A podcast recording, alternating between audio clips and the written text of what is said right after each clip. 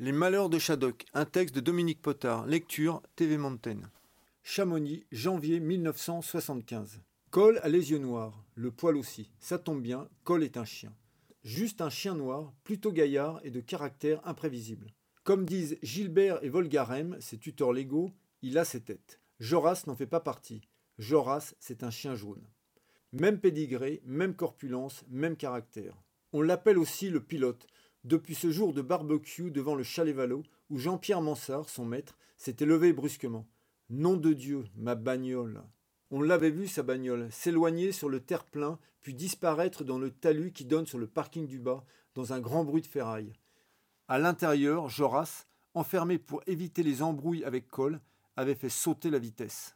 Cole m'a à la bonne. Je crois savoir pourquoi. Il m'accompagne lorsque je fais mes courses, et nous avons un rituel.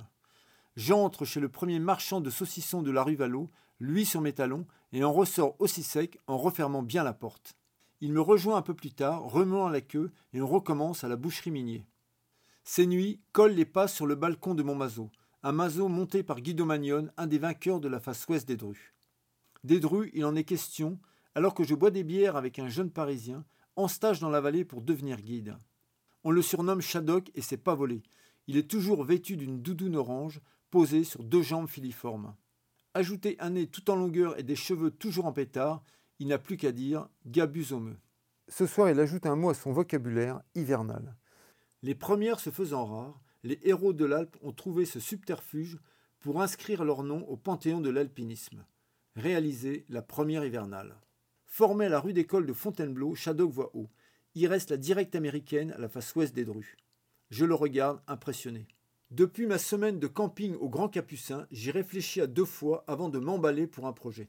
On devrait se rôder avant sur un truc moins long, je sais pas moi, l'éperon des cosmiques. Mon interlocuteur lâche un pfff désabusé, si tu veux. Rendez-vous est pris le dimanche suivant à 7h chez moi. Nous y sommes. Le réveil vient de sonner et je m'apprête à me lever quand j'entends des bruits sourds sur le balcon. Au secours, Dominique Merde, le chien. Je saute de mon lit et pousse la porte du mazo. Dans la pénombre et un nuage de plumes, j'entrevois Shadok, ou ce qu'il en reste, la doudoune explosée, secouée comme un prunier par un col de très mauvais poil. C'est finalement à quatre que nous prenons la première benne de l'aiguille du midi. Mon pote, Bébert et Jackie, un jeune qui suit le même stage que Shadok, sont aussi de la fête. Jackie, c'est tout le contraire de Shadok, rablé et discret. Quoique lorsque nous sortons des galeries de l'aiguille et nous retrouvons au départ de l'arête, le dit Shadok semble moins impérial. Nous sommes en janvier et il n'y a aucun équipement. Pieux, cordes installées pour les candidats à la Vallée Blanche ne sont pas encore en place. Sa mine s'allonge à la vue de cette arête effilée qui plonge sous nos pieds. Je fais équipe avec Bébert et nous sommes rapidement au bas du passage où nous attendons un bon moment nos compagnons.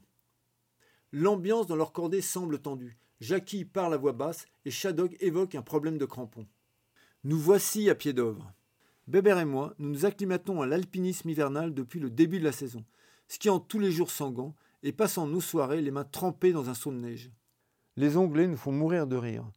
C'est donc en sifflotant que nous attaquons l'escalade, d'autant que, malgré les moins vents ambiants, le granit rougeoyant donne une légère sensation de chaleur. Assez vite, je me retrouve au-dessus du surplomb. Bébert me rejoint et enchaîne, toujours en sifflotant. J'observe la cordée du dessous où l'on sifflote moins. Nos deux compères sont toujours dans la première longueur et des noms d'oiseaux volettent dans l'air. Moins d'une heure et demie après son départ, la cordée de tête est au sommet de l'éperon. Et un quart d'heure plus tard, de retour au pied de la voie. Bonne nouvelle, le vin n'a pas gelé dans les gourdes. Nous nous installons confortablement aux premières loges pour assister au spectacle qui se joue au-dessus de nous. Shadok pense sous le surplomb tel un lampadaire et Jackie l'encourage à mots fleuris. Un spectacle qui va s'éterniser. Par la suite, j'ai pas mal grimpé avec Shadok. En fait, un personnage délicieux, à milieu du parisien m'as-tu vu de cette première rencontre. Pas mal grimpé et beaucoup ri. Parfois jaune, comme lors de notre ascension de Dingomaniac dans le Verdon, fini sous une pluie battante. La poisse fait partie du quotidien de Shadok, nous y reviendrons. Nous courons sur le plateau jusqu'à ma voiture. Je lui passe les clés pour qu'il se mette à l'abri, tandis que je délasse mes chaussons. Clac, merde Je me relève et découvre la situation incrédule. Shadok s'échinant sur la portière et mon trousseau de clés sur le siège avant. Où cette autre fois à Énième tentative pour moi d'enchaîner le toit de la gougousse. J'ai tout noté sur un calepin. Pied gauche, PG, main droite, MD, etc.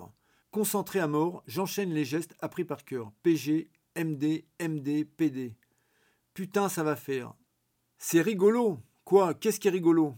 Je commets l'erreur de jeter un coup d'œil à Shadok au relais 25 mètres plus bas, qui me regarde avec son teint de crevette hilar. Ton baudrier, il te met les couilles en crête d'iroquois. Ça n'a pas fait. Une histoire qui en dit long sur la relation fusionnelle qui unit Shadok et la poisse. Fin des années 1970, notre ami suit un stage de préparation à l'examen d'aspirant guide à Argentière avec un certain Gérard Seigné, personnage haut en couleur et fort en gueule. Salut Gérard, si tu nous lis. Journée escalade sur les dalles du Brévent. Shadok grimpe aux moulinettes, assuré du haut, une voix retorse et éprouve le besoin de se détendre un peu les pattes avant. Il se suspend à la corde et, aux surprises, le bloc qui tient lieu de point d'assurance se détache. Il chute et, ô deuxième surprise, le bloc lui tombe dessus. Hélicoptère, ambulance, urgence. Jusqu'à là, rien de bien extraordinaire pour Shadok. La routine. Un mois plus tard, il doit se rendre à l'hôpital de Chamonix pour des contrôles. Gérard Seigné lui prête sa voiture. Shadok quitte Argentière, conduisant prudemment, car il a les deux bras bandés jusqu'aux aisselles. Pas de chance, à la sortie du village, un camion de bois qui monte en sens inverse lui fusille le phare gauche en faisant gicler une pierre. Une voiture toute neuve. Énervé, Shadok fait demi-tour, pas facile avec ses bandages, et part à la poursuite du coupable. Il le rejoint sur la route du Tour et voit le camion tourner à droite pour s'engager sur le chemin de terre qui mène au plané. Shadok hésite. Le chemin est plein de boue et d'ornières, avec cette voiture étincelante en plus qui n'est pas à lui. Puis se décide, motivé par la tête que risque de faire saigner s'il lui rend son auto amoché sans même un constat. La poursuite se poursuit, pas longtemps. Soudain, le camion s'arrête. Non seulement il s'arrête, mais se met à reculer. Pas de panique. Shadok tente de trouver le klaxon, tape comme un furieux sur le volant, en vain avec ses putains de mains enrubannées. Silence insupportable et crac Le pare-brise, les ailes, tout l'avant de la voiture explose sous le choc. Quelques instants plus tard, il rentre dans Argentière dans un bruit de ferraille épouvantable. Gérard Seigné, attablé à la terrasse du Savoie-Bar, est mort de rire à la vue de cette voiture bonne pour la casse qui s'arrête en gémissant sur le parking de la gare. Ce n'est que lorsque Shadok en sort qu'il réalise que c'est la sienne.